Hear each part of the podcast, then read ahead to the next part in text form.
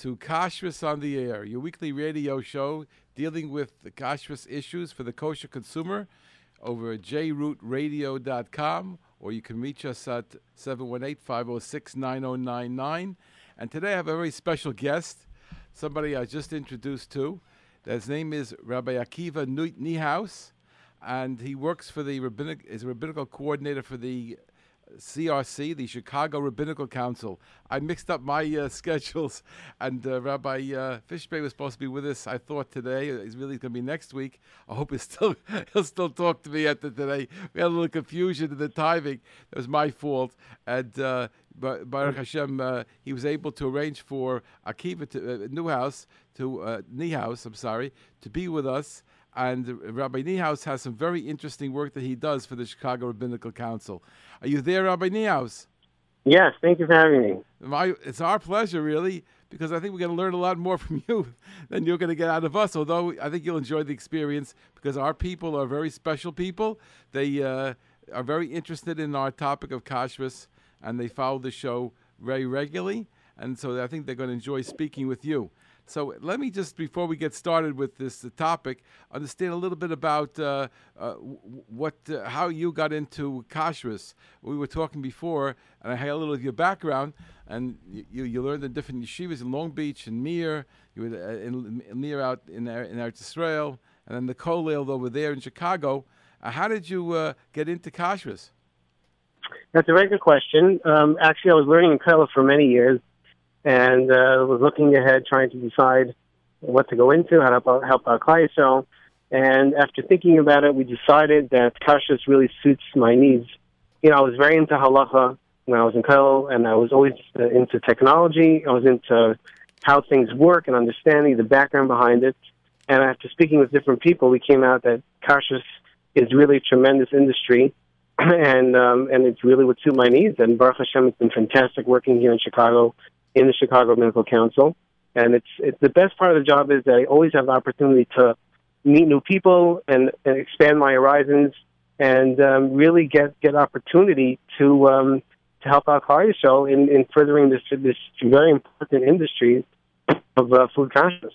Uh, before we get really to your area of specialization, I'm very interested in talking with you because uh, Rabbi Niehaus has been with the CRC for a very short period of time, about about a year and a half, I believe, and that's yeah. and so uh, you're really new, and and and a, a lot of things uh, are different for you than from people who are we say tzavaxen that have been around for a long time. And I'd like to know what do you feel?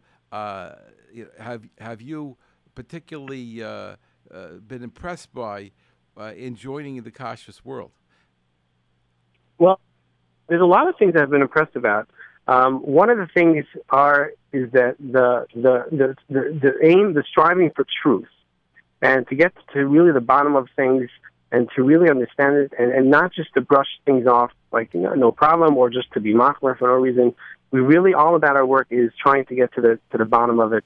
And here, in particular in Chicago, we're doing tremendous research in all areas.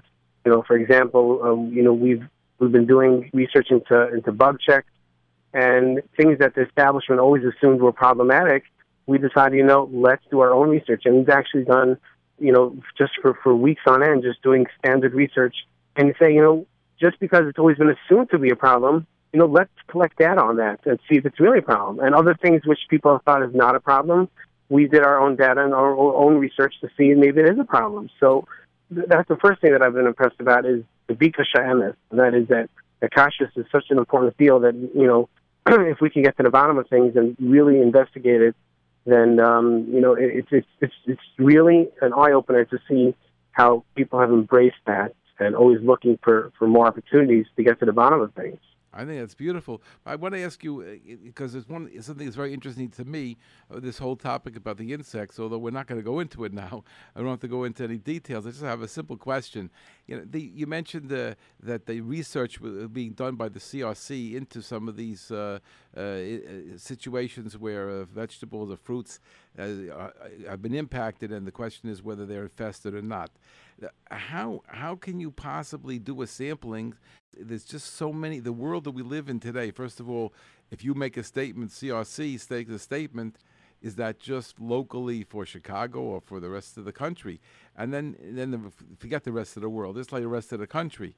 And we have foods, foods that are coming to us from all the different countries of the world.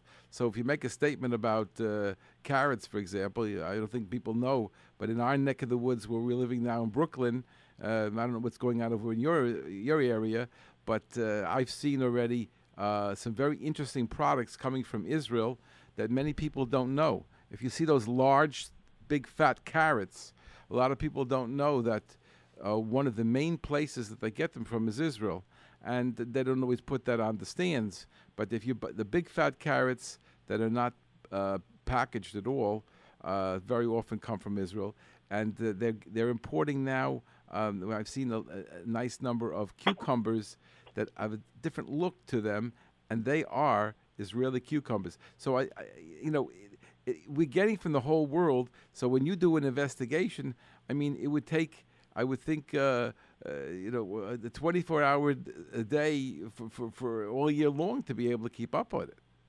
Yeah, 100%. Um, what we try to do is um, when we do our research, we actually try to go to different stores and we look at the country of origin and we take note of that in our research. You know, like we were doing research for a long time on Brussels sprouts and asparagus, and we took note of it. Is it from Mexico? Is it from California? And we collect this data over time. So we try to get a sampling from all over the world. You know, we're such a global market these days that you really have no, you, you really can find produce from anywhere. So as part of that research, we definitely try to expand our horizons as much as possible to try to get a sampling from as many different locations as possible. And we we just like to know whatever the conclusions you've come to or that they're going to soon come to, where would people see that information that the CRC, Uh, the, the result of their investigation?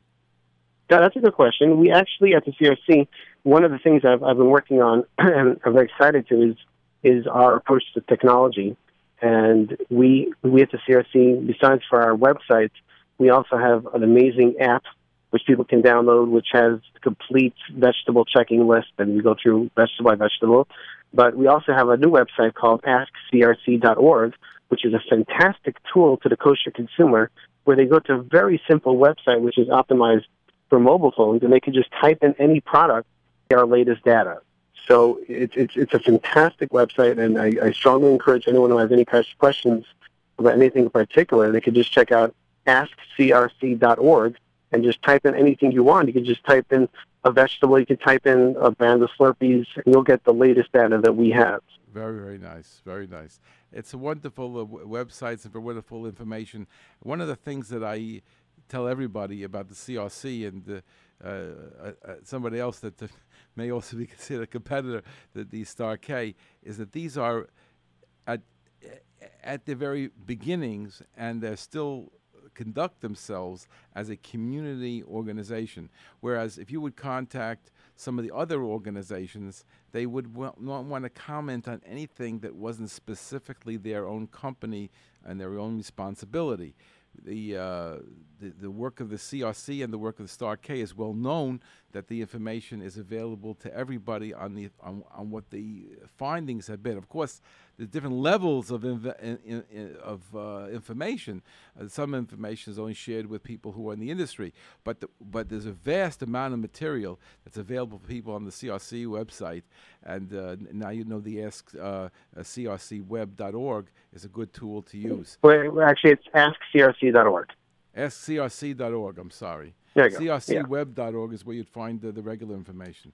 Uh, right. Let me let me ask you this. Uh, this is really what we, we, we, were supposed to be talking about, even though you weren't supposed. To, we weren't scheduled to talk today.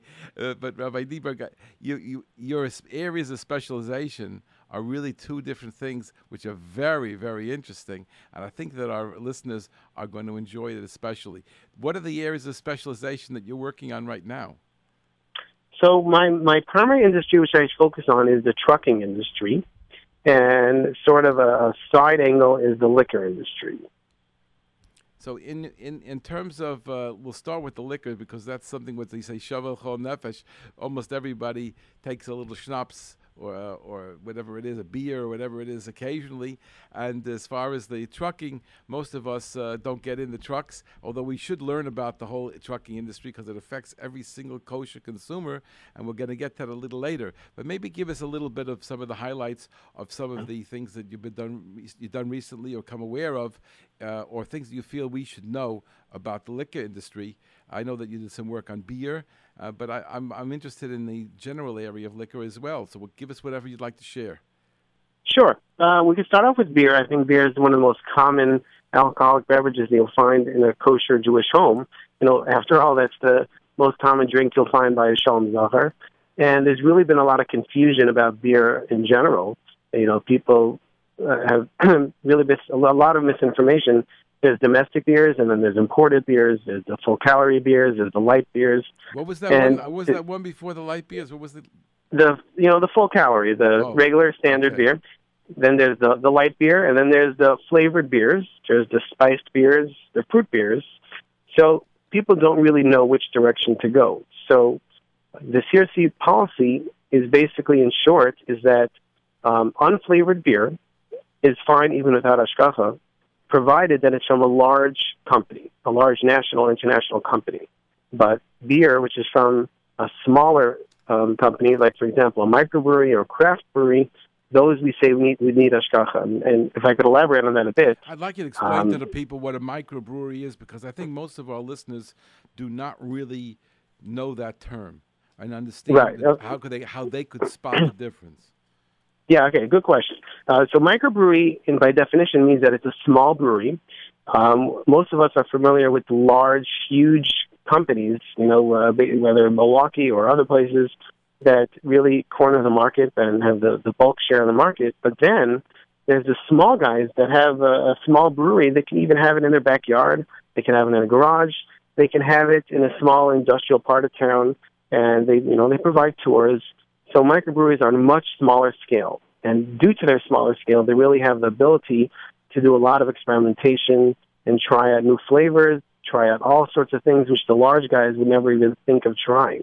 And we've discovered that a lot of these places are doing real, real tartlets. For example, we've discovered that a lot of them make something called oyster stouts, which is kipshute, that they take oysters and they stick it in the brew kettle during the brew process, and they produce oyster beer. Now, obviously, this oyster beer is straight. It's not kosher. You can't drink it. But the, the, what we like to alert our consumers to is that any company which produces a trafe beer, you not only have to worry about the actual trafe beer, but what about everything else which is produced on the very same equipment? You know, you can pick up a beer and it looks like it's a kosher beer. It's unflavored, but if it's produced on the very same lines as an oyster stout, so then that very possibly your kosher beer now just became not kosher. Right. So this is something that we've we've been working on recently is trying to get out the word that that beer from smaller places, even if the actual beer is okay, but the equipment that it's produced on might actually compromise the kosher status. Are my listeners right now? How can they identify Rabbi Nieberg? Uh, uh, uh how can uh, Niehaus? I'm sorry. How, how can they how can they uh, be aware whether this particular beer is from a microbrewery. I mean, they have never yeah, been down to these places themselves. Most people have never seen a brewery at all. Right, that's a good question. Um, well, the, the simple answer is that you got to do a little bit of research. You know, this is one of the few remaining industries that don't have a hashgacha for all their products. You know, look around at all the under, all the other industries. You know, whether it's the dairy industry, whether it's the meat industry, whether it's the flavor industry, the bread industry, the soda pop industry, all those require hashgacha for everything they produce. Liquor industry is one of the last remaining industries that don't actually require hashgacha for all their products. So I say to this consumer, beware. You've got to do a little research to find out if the product you're drinking is in fact kosher. So if the product has a that's definitely the preferable way to go. Anything which is a large, well-known national company, and that means simply is look at their levels of distribution. Do they distribute nationally? if a company distributes nationally, meaning they, they reach basically all corners of the market from corner to corner, so that's a good sign that the, the products are, are, are basically non-sensitive, again, for unflavored beer. Any company, which, you know, you, you can ask the guy behind the counter, is this a local produced product? You know, you have to get a little, you have to do a little research and figure it out. and then you can get a better feeling. Is this only available locally, or is it available across the country? You know, that's that's probably the easiest way to start to try to figure out are they a microbrewery or a craft brewery, meaning those companies which do fermentation and do specialty stuff, or are they a large company? But but really, we've been doing our own research to try to help out the kosher consumer, and as as really as a service to the community, we've gone through various beers and we put them on our on our our liquor list, which is available on our website. And we, our liquor list we expanded recently. I think now the last check was 18, 19 pages, and we have hundreds and hundreds of products of wow. beers in particular that we can advise the kosher consumer what to look for and what to beware of. Uh-huh. Um, you know, any company which produces an oyster stout, we're going to say to stay away from. You know, but there are some some craft breweries which may be big enough that they could be considered a national brewery, and we'll we'll enlighten that as well. So you know, it, it's really it, it's really it's important for the consumer before they before they purchase a beer or they go to Shalom and they see an interesting beer. You really got to know what you're looking at. And you mentioned you know, before about the the foreign beers. Is there a difference? Uh, how would you express a difference between the domestic and the foreign? Is just this issue of the microbrewery, or is it something else? No, our research has shown that there's really no difference from a kashrus perspective, from whether it's a domestic beer or an imported beer. It, it's very, very similar, and the only concern would be A, is if it's flavored, and B, even if it's unflavored, are they a microbrewery or a craft brewery that they might be producing trafe on the very same equipment? Okay. Now, now uh, this is a question that uh, has uh, been interesting to me for many years, and I'm going to first. I, am going to maybe I'll t- I'll preface it with a little uh, history. Back in 1980 or, or, so, I read an article, and this, that's when I, I started my whole Kashrus magazine. But then it was called Kashrus Newsletter and just at that time, I read an article in a, in a publication called Zymurgy, Z Y M U R G Y, which means beer making. And this uh, publication listed a whole slew of ingredients that were that are used in different beers, and some of them were, were, were really trafe. And I'm talking about in 1980. I'm not talking about now what's been discovered last few years about the microbreweries. And whatever people did, and that made a, I made a whole to do about it at that time, and people um, investigated. I, I don't want to go into the details, but one person um, started sending letters all across the country on his rabbinic stationery, asking whether the, the, Jewish people are very interested in the information, and he was asking whether there was a, whether there was anything of animal origin used in the making of the beer, and he, all of them answered him no. but I told them that, that, that, that's because you wrote on that letterhead. Better yet, you should have a, a doctor's letterhead investigating for uh, allergy purposes. You might have got a completely different answer. But they were basing it on Ramosha's tshuva. Ramosha Feinstein Zatzal said you could rely on the, uh, the letter from an, uh, a Jewish, uh, not from a non-Jewish company. And the letter is a statement they can't back out on, and and then that's what he was doing. And people were putting out this list that, oh, everything is domestic is fine. So I said, if, if everything domestic is fine, what is this in Zymurgy? All these things that go into beers. And that must be in the foreign beers. And then we spoke to the people in the foreign companies. They said, you know, these countries, we're not allowed to put anything in but uh, hops and, you know, what. We're not allowed to do anything. It's straight, it's governmentally controlled. And so I, am going back to the Zymurgy article and how where is where all this is. So there was a gentleman, uh, he passed away many years ago. He used to sell Kashrus newsletter for me in Chicago, of all places. Uh, and he, uh, he was close to the beer industry because he distributed beers as well he, the people in the beer industry told him, Mr. Ashkenazi, this is not for you. Don't drink this. Meaning, because you're kosher, don't drink this one. And that was before really? beers had hashgacha. And they were telling him this, that they knew there were certain ingredients and certain processes that were being done that made it not kosher. That's what they were telling him. And the question that comes up right now, forget about my stories, they're all in the background. The question is, you have a company. I'll take an example. Somebody that's a competitor, but it's a good example. Coors. because I don't think you, I don't think CRC gives hashgacha on beers as far as I know. Maybe you do, but they but let's say Coors. So Coors makes a lot of different beers, and one or two of them are you certified. Why is the company not willing or able to get the OU for all the other products they make? I, I can, really can't answer that question. You really would have to speak to no, OU about no, that. I'm, no, I'm not. but, I'm not specifically interested in Coors. I'm saying, is it true that beers, even though you're saying all domestic beers are the, the, and the foreign beers, if they're only making beer and nothing else in the, the equipment, is it really true that the ingredients and that go into and the, and the, and the agents that they use in, in the beer making process are no issue of kosher? I'm not talking about isinglass now. I'm not going in there. I'm going in just Right. ingredients that are added or they're the processing agents that are used that end up in the final product. You're saying that none of them are not kosher? Well, from our research, we found that you know beer has four primary ingredients, which is water, barley, hops, and yeast. Those four primary ingredients are are, are non-sensitive uh, ingredients. Um, besides for those four, they may use um, a clarifying agent such as isinglass, which you know that's been discussed uh, from the times the Jews even. So that's a, that's an old child.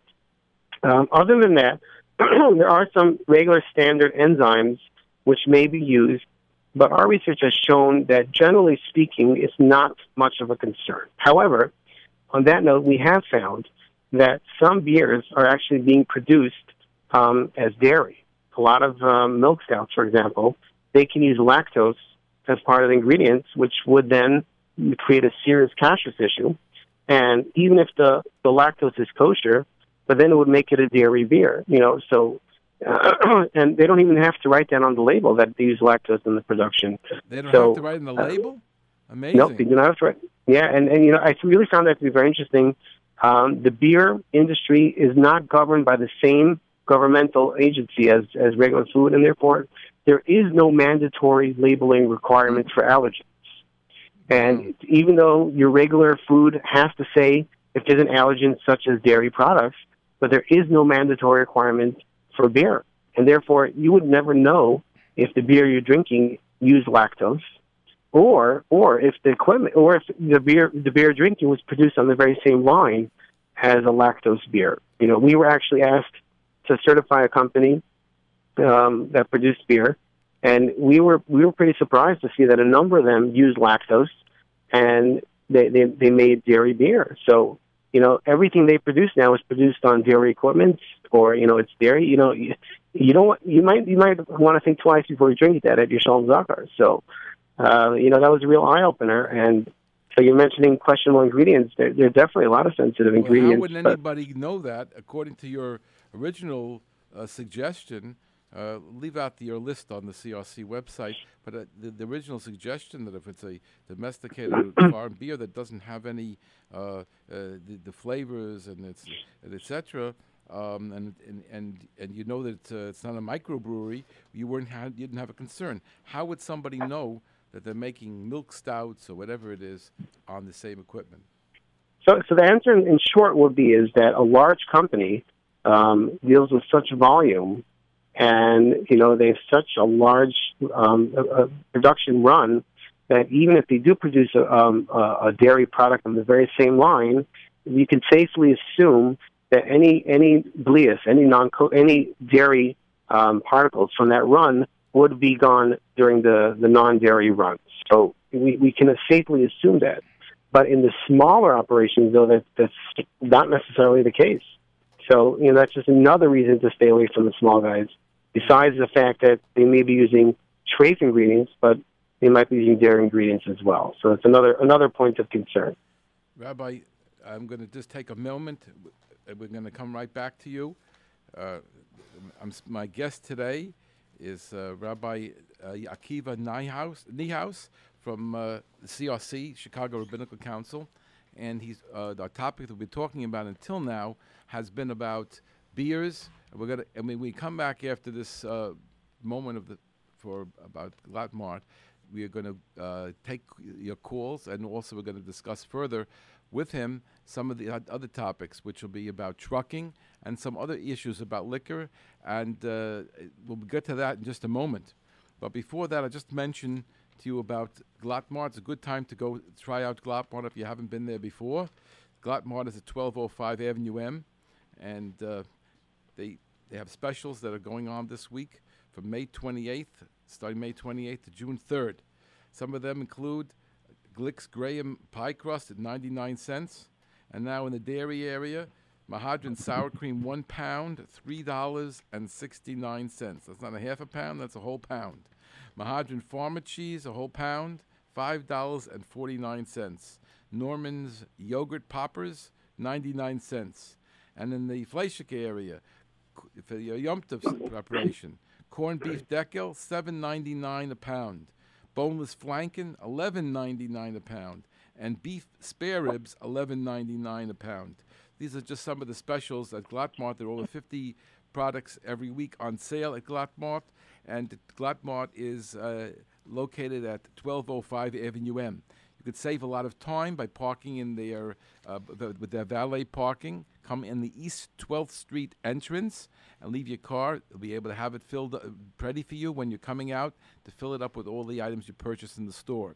And at Glattmart, you're getting quality kashrus with a with certification of the Star K and the Vaad Hakashrus of Flatbush, uh, expert Nikor, and uh, they have only uh, Yosef meats. That at you have a very high standard and of quality kashrus.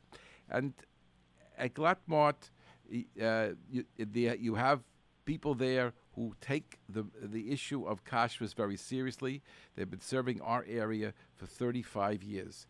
Glattmart is conveniently located at 1205 Avenue M. Meeting your shopping needs is their top priority.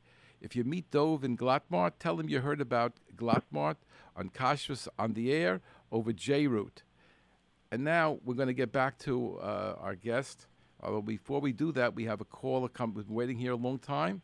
No, no, no caller. Okay. Yes or no? Okay, we'll take the caller. Go, go ahead. You're on Kashrus on the air. Can we help you? Yeah. If you're like by a rest stop and there's soda or coffee, is it kosher, the soda or coffee? that's a that's a lot of stuff that has to be discussed. We've been talked about here before. Uh, do you want to take it? No, go ahead. Nias, do you want to take it? You can, you can answer, Wikler. Go ahead. Go ahead. okay. So, uh, to answer your questions, first of all, sodas at a soda fountain or where they have sometimes in, in these machines, you put in some money and they have a little cup come down and it mixes together with the, uh, with the, uh, the, the, seltzer and the, and the syrup mixed together. There are people who are using other companies other than what it says there. So even if it says Coke or Pepsi or whatever it is, you might get a cola, but you're not necessarily getting them. And you can get something that's not kosher. So it's not uh, a, any guarantee in those machines unless it's like a bottle thing or can. And of course, you know what it is because it's been processed, I mean, been prepared before, it was prepackaged. But the soda fountains, no, you really don't have a guarantee. Have we lost the person there. No, we lost. I lost the Hakiva. I lost the Hakiva Niehaus. Okay, we lost uh, Rabbi Niehaus. Want to call? You there, Rabbi Niehaus? No, we lost him. Okay, so I'm going to answer this young man's question. We'll try to reach uh, Rabbi Niehaus again. Okay, is that him? Hello. Okay. Uh, the, the other part of the question that he was asking was um, about the coffees. Uh, the coffees are like this. They're only a, a, a small play. This is the new position of the kashrus agencies, that a full service restaurant, the coffees should not be used because they wash the utensils together with the non kosher in a way that it could make the utensils not kosher, and therefore you should not be using it. In a small stop restaurant, a, a small uh, service station stop where they just have a small kettle over there, um, a small thing that they're using. It may be done in a way that is acceptable. I can't tell you visually now. I would like to see it in front of me, But uh, in most of those situations, even if they uh, they selling non-kosher food there, they tend to wash them individually under the sink, and there's no reason to assume that they they got your utensil trafe, which is not so in the case of where you have a full-scale restaurant. That's what the kashrus industry says today. Are you on the air again, Rabbi Niaz? Yes. Okay, good. Thank, thank you. I'm glad we got back to you. So we, we were discussing about uh, the uh, the liquor industry. What other areas are you working on in the liquor industry? Well, the other area which I've been working on for uh, many years now is the Scotch industry, which um, at face value seems to be very clear cut and and non problematic from a kosher view because by law, by Scottish law, they can only use the very simple, non sensitive ingredients to produce Scotch, and it's highly regulated. So, on the one hand, Scotch seems to be very little of a kashrus problem. Um, when you look at the ingredients and the equipment, there's very, very minimal concern. However, the area of concern which we've been looking at is the fact that they take the finished um, product and they mature it in barrels which previously held non kosher wine.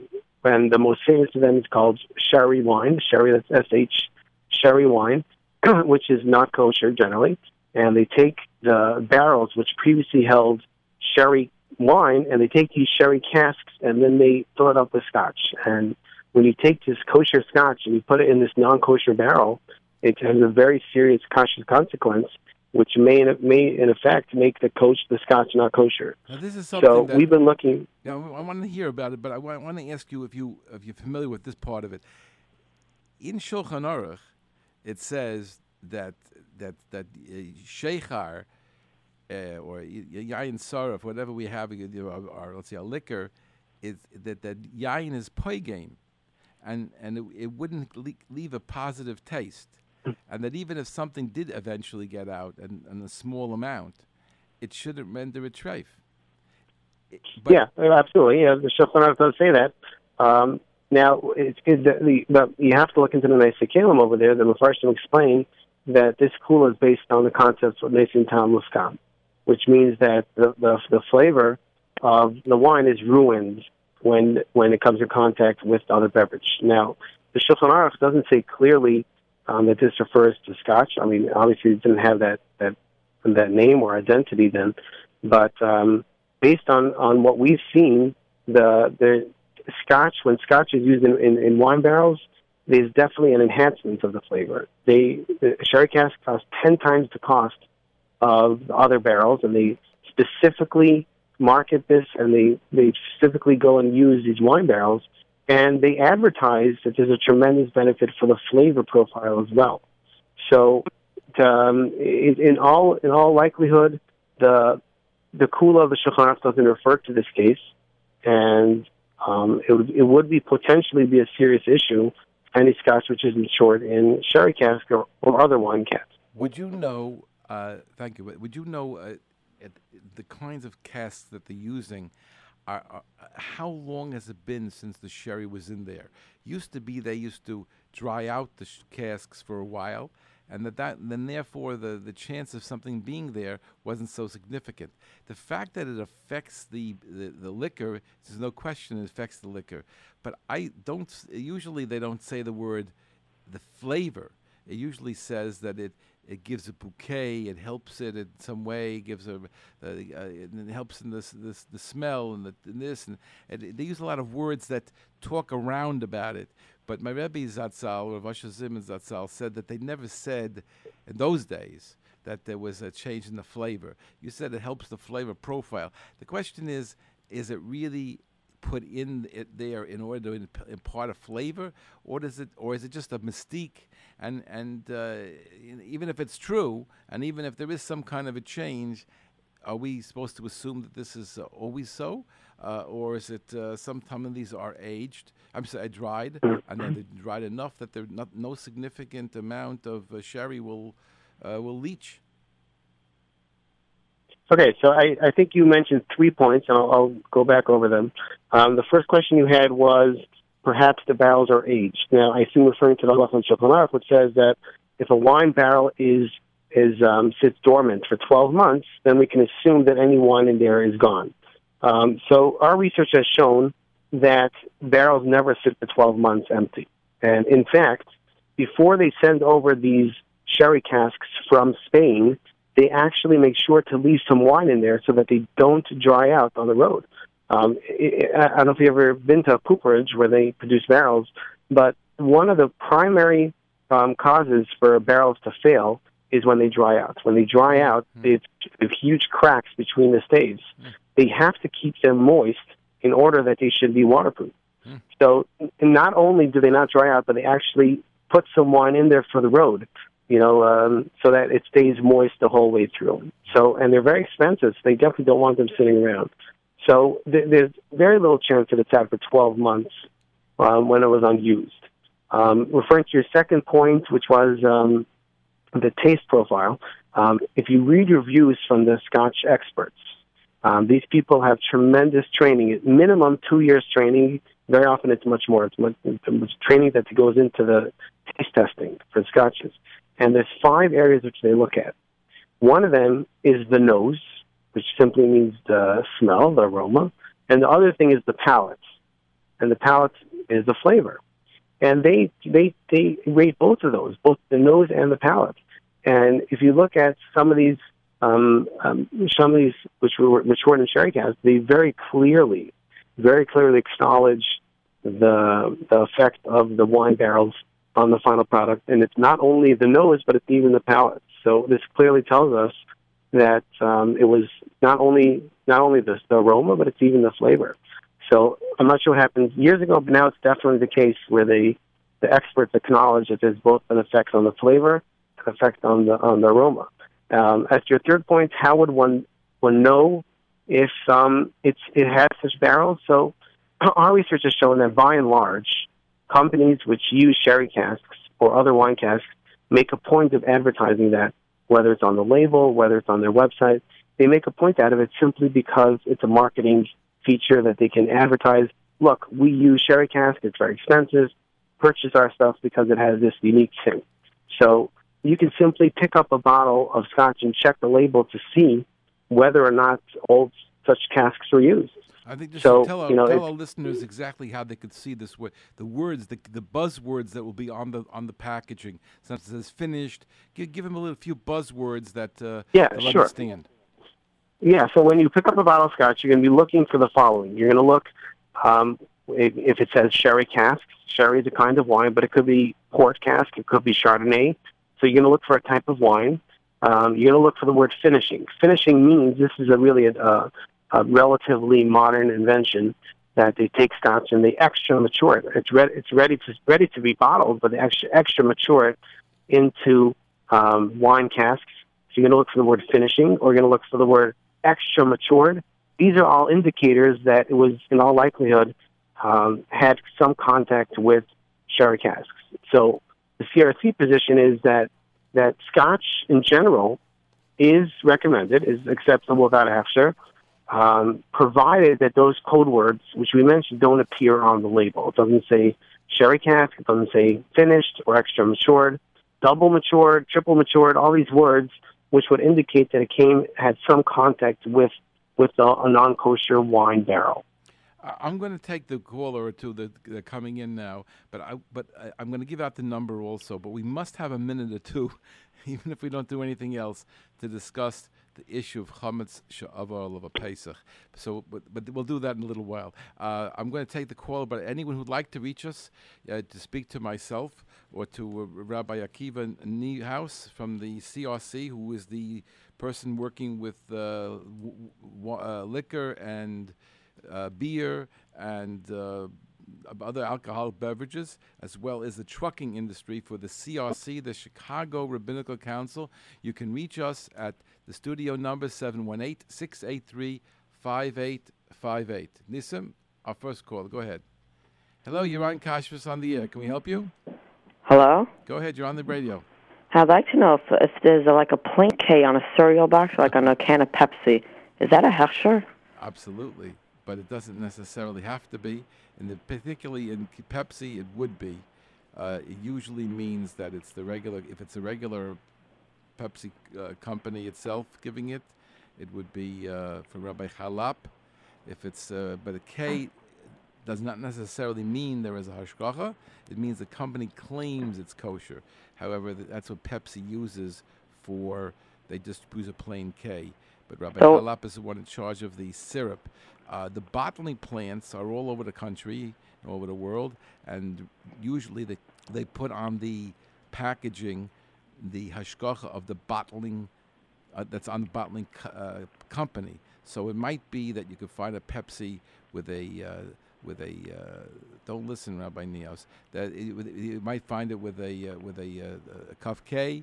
You might find it with a, maybe an OU. You might find a lot of things on it.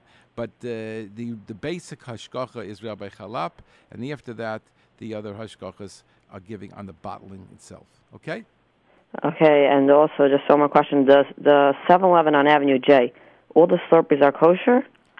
It, they are all kosher and uh, at present, as far as we know, they are being certified by the Kof-K, and there should be a signage to that. area- That's, that area. But that's the only one in New York that I know of. Okay. Thank you very much for calling. Okay, us. thank you. Go ahead, one more caller, and then we, no more callers. One more caller. You're on, you're on on the air. Can we help you? Oh, we lost him. Okay. So, Rabbi Newhouse, uh, let's go back to this question. We have heard about chametz she'avol Pesach when it comes to the matter of uh, liquor. Can you give us a little bit of an idea? Is that only? Uh, I mean, the- I mean, the big problem you had was uh, with bourbon. Wh- Which ones was it?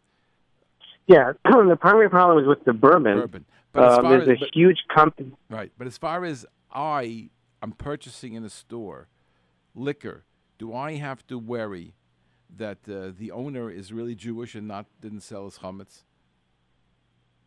Well, the first question would be: Is the store that you're purchasing from Right. is that Jewish owned? You know, that's uh, that should be very simple to to find out.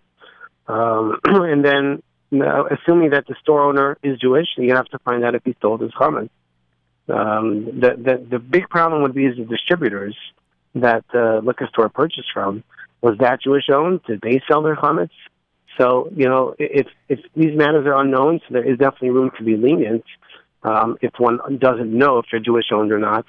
Um, but if you wait a couple months after Pesach, then you, in all likelihood, then you're fine in either case, But since there's generally a high turnover. But the turnover is slower in the liquor business, I assume, than in the grocery business. Yeah, you're correct. It is slower, so you know it's it's it's hard to give a time for that. But after a certain amount of time goes by, then you could feel comfortable buying from anywhere. Okay, so but now in the bourbon, there is a special concern. Go ahead. Yeah. The, so the problem with the bourbon industry is that um, there's one company located in Kentucky that uh, produces a large amount of the bourbon on the market, and this company is owned by a Yid who does not sell his chametz. I thought And CRC we worked arranged the- to sell it. I thought the CRC. I think Rabbi Fishbane told us that CRC did arrange to sell it after the last couple of years. Well, okay, so uh, let me let me explain what that means. We did work with the company to sell their chametz, and uh, the company did agree to do a special run under the CRC of kosher bourbon where they sell their chametz. Ah, and it, it's going to be a great product, but unfortunately, it's not going to be on the market for a number of years till it matures properly. So when it's available, it's going to be fantastic CRC kosher bourbon. Um, but until that point, the company has not yet agreed to sell their entire chametz lot. why would why would they care? Why would they care? I mean, it's the Yeah, it well, doesn't take them any effort. It doesn't, and it's it's it's really a, a perplexing issue, and it's you know just for marketing purposes. You know, you would think that the company would agree to that, but uh, to date, they have not yet agreed to do so. Wow, wow.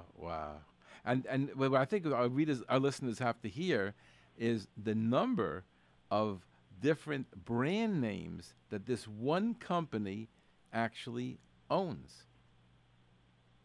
You know, Yeah, I mean, we do have a full list uh, on our website, um, which was dozens actually put out by dozens. Act. it's dozens and dozens of name brand names.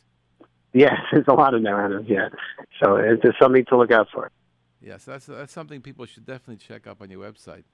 Well, we're going to ask people if they'd like to call in now. You have another 15 minutes, 718 683 5858.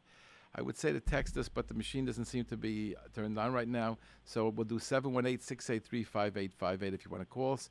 Any Kashrus question or if you want to discuss our topics. Before anybody else, until, until somebody calls, let's discuss trucking. I uh, I love to hear a little bit about trucking. I mean, does do all the hashgachas actually have somebody, uh, you know, on top of the trucking industry, or is, or is that just some hashgachas are concerned about it? Well, it's a good question. Um, the CRC actually has the largest um, uh, footprint in the in the in the trucking industry from a kosher perspective. Um, we have a dedicated um, uh, department for that for the transportation all, all transportation needs. But perhaps you can enlighten your, your listeners what exactly is the trucking market from a kosher perspective. And when when I mention to people that I work in the trucking industry, you know, the first thing that comes to mind is the truck drivers or you know, those huge eighteen wheel tractor yeah. trailers, and the they like ask me.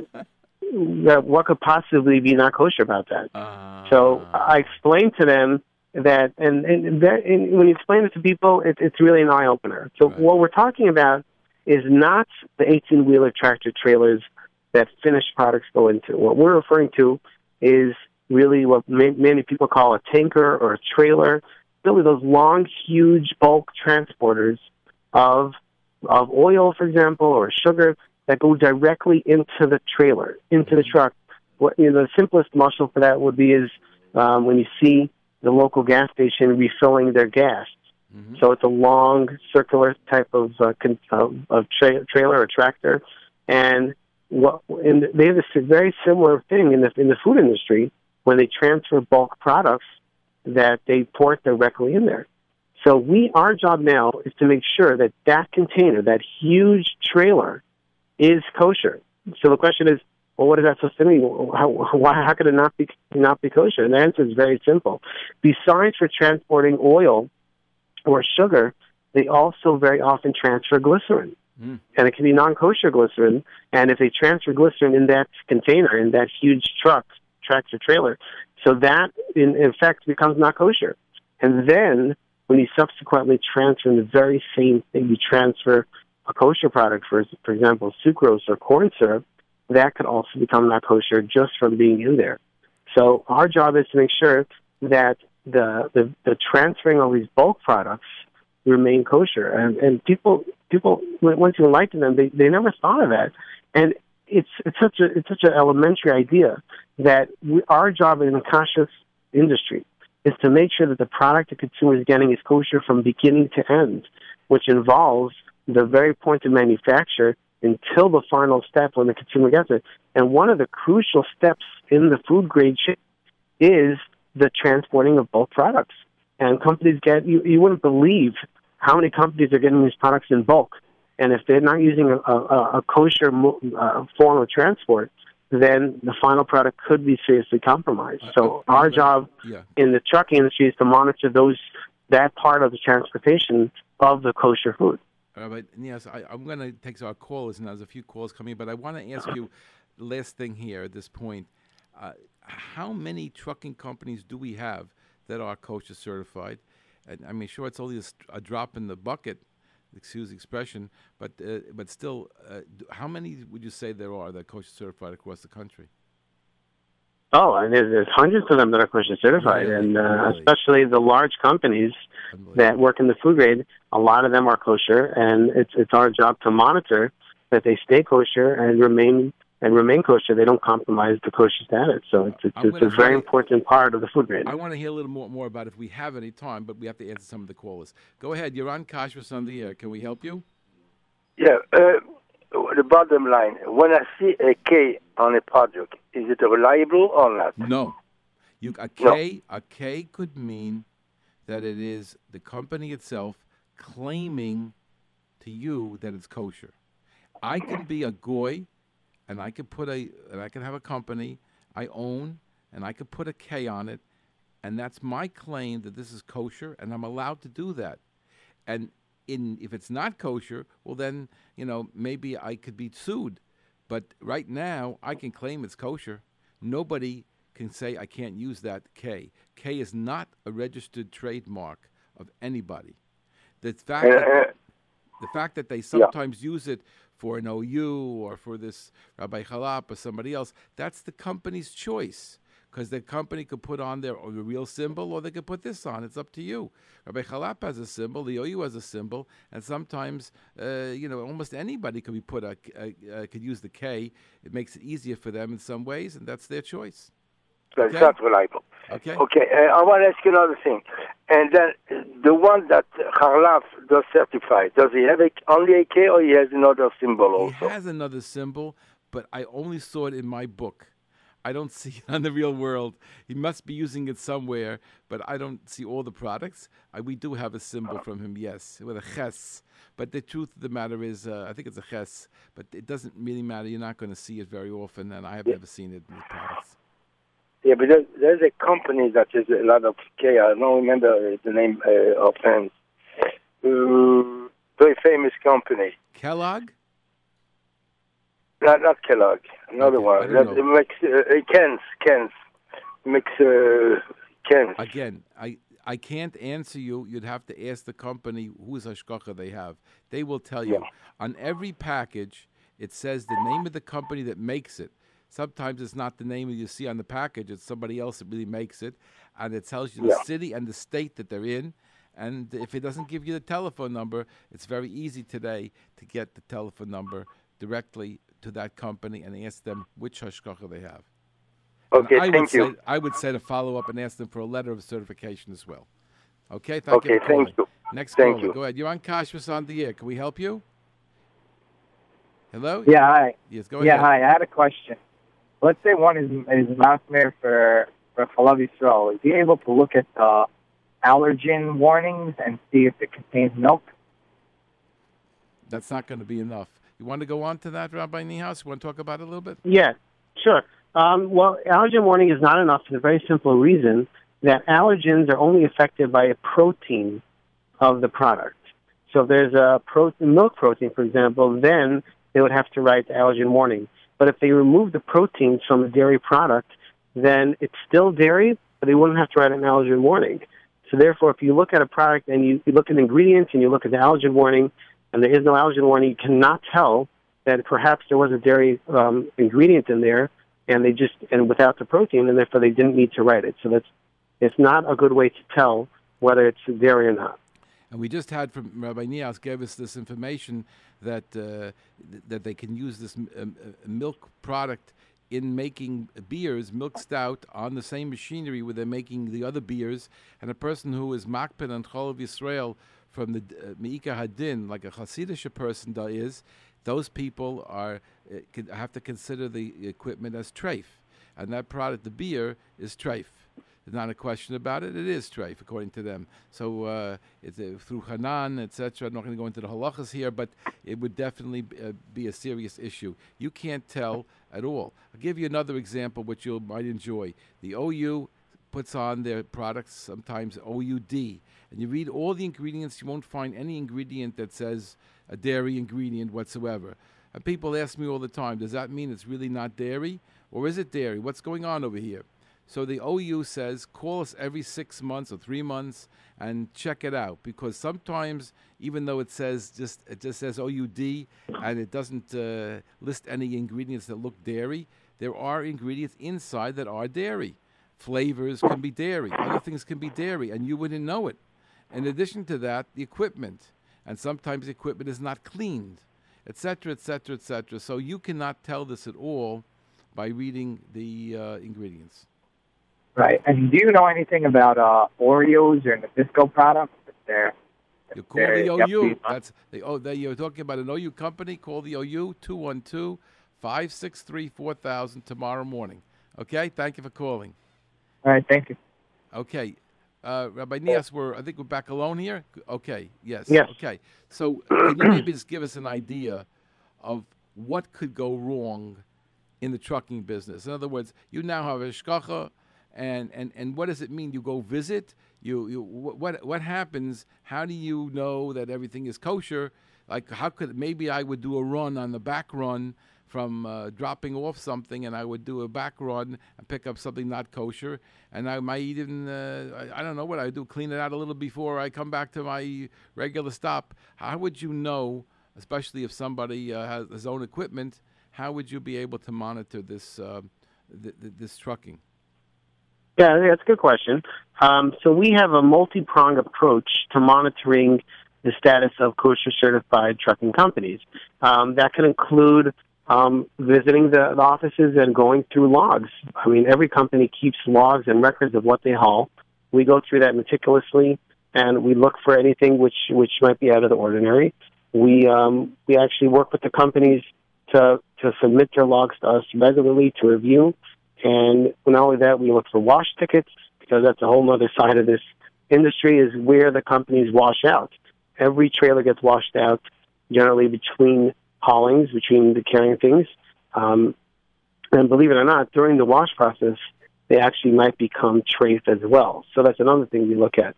Um, so basically, we're looking from all angles. We have, we visit the office. We work we work with the company to get to get access to their company information and their internal logs. So it's we we we we, strongly strongly monitor their activity to make sure that what is kosher and remains kosher throughout the entire process.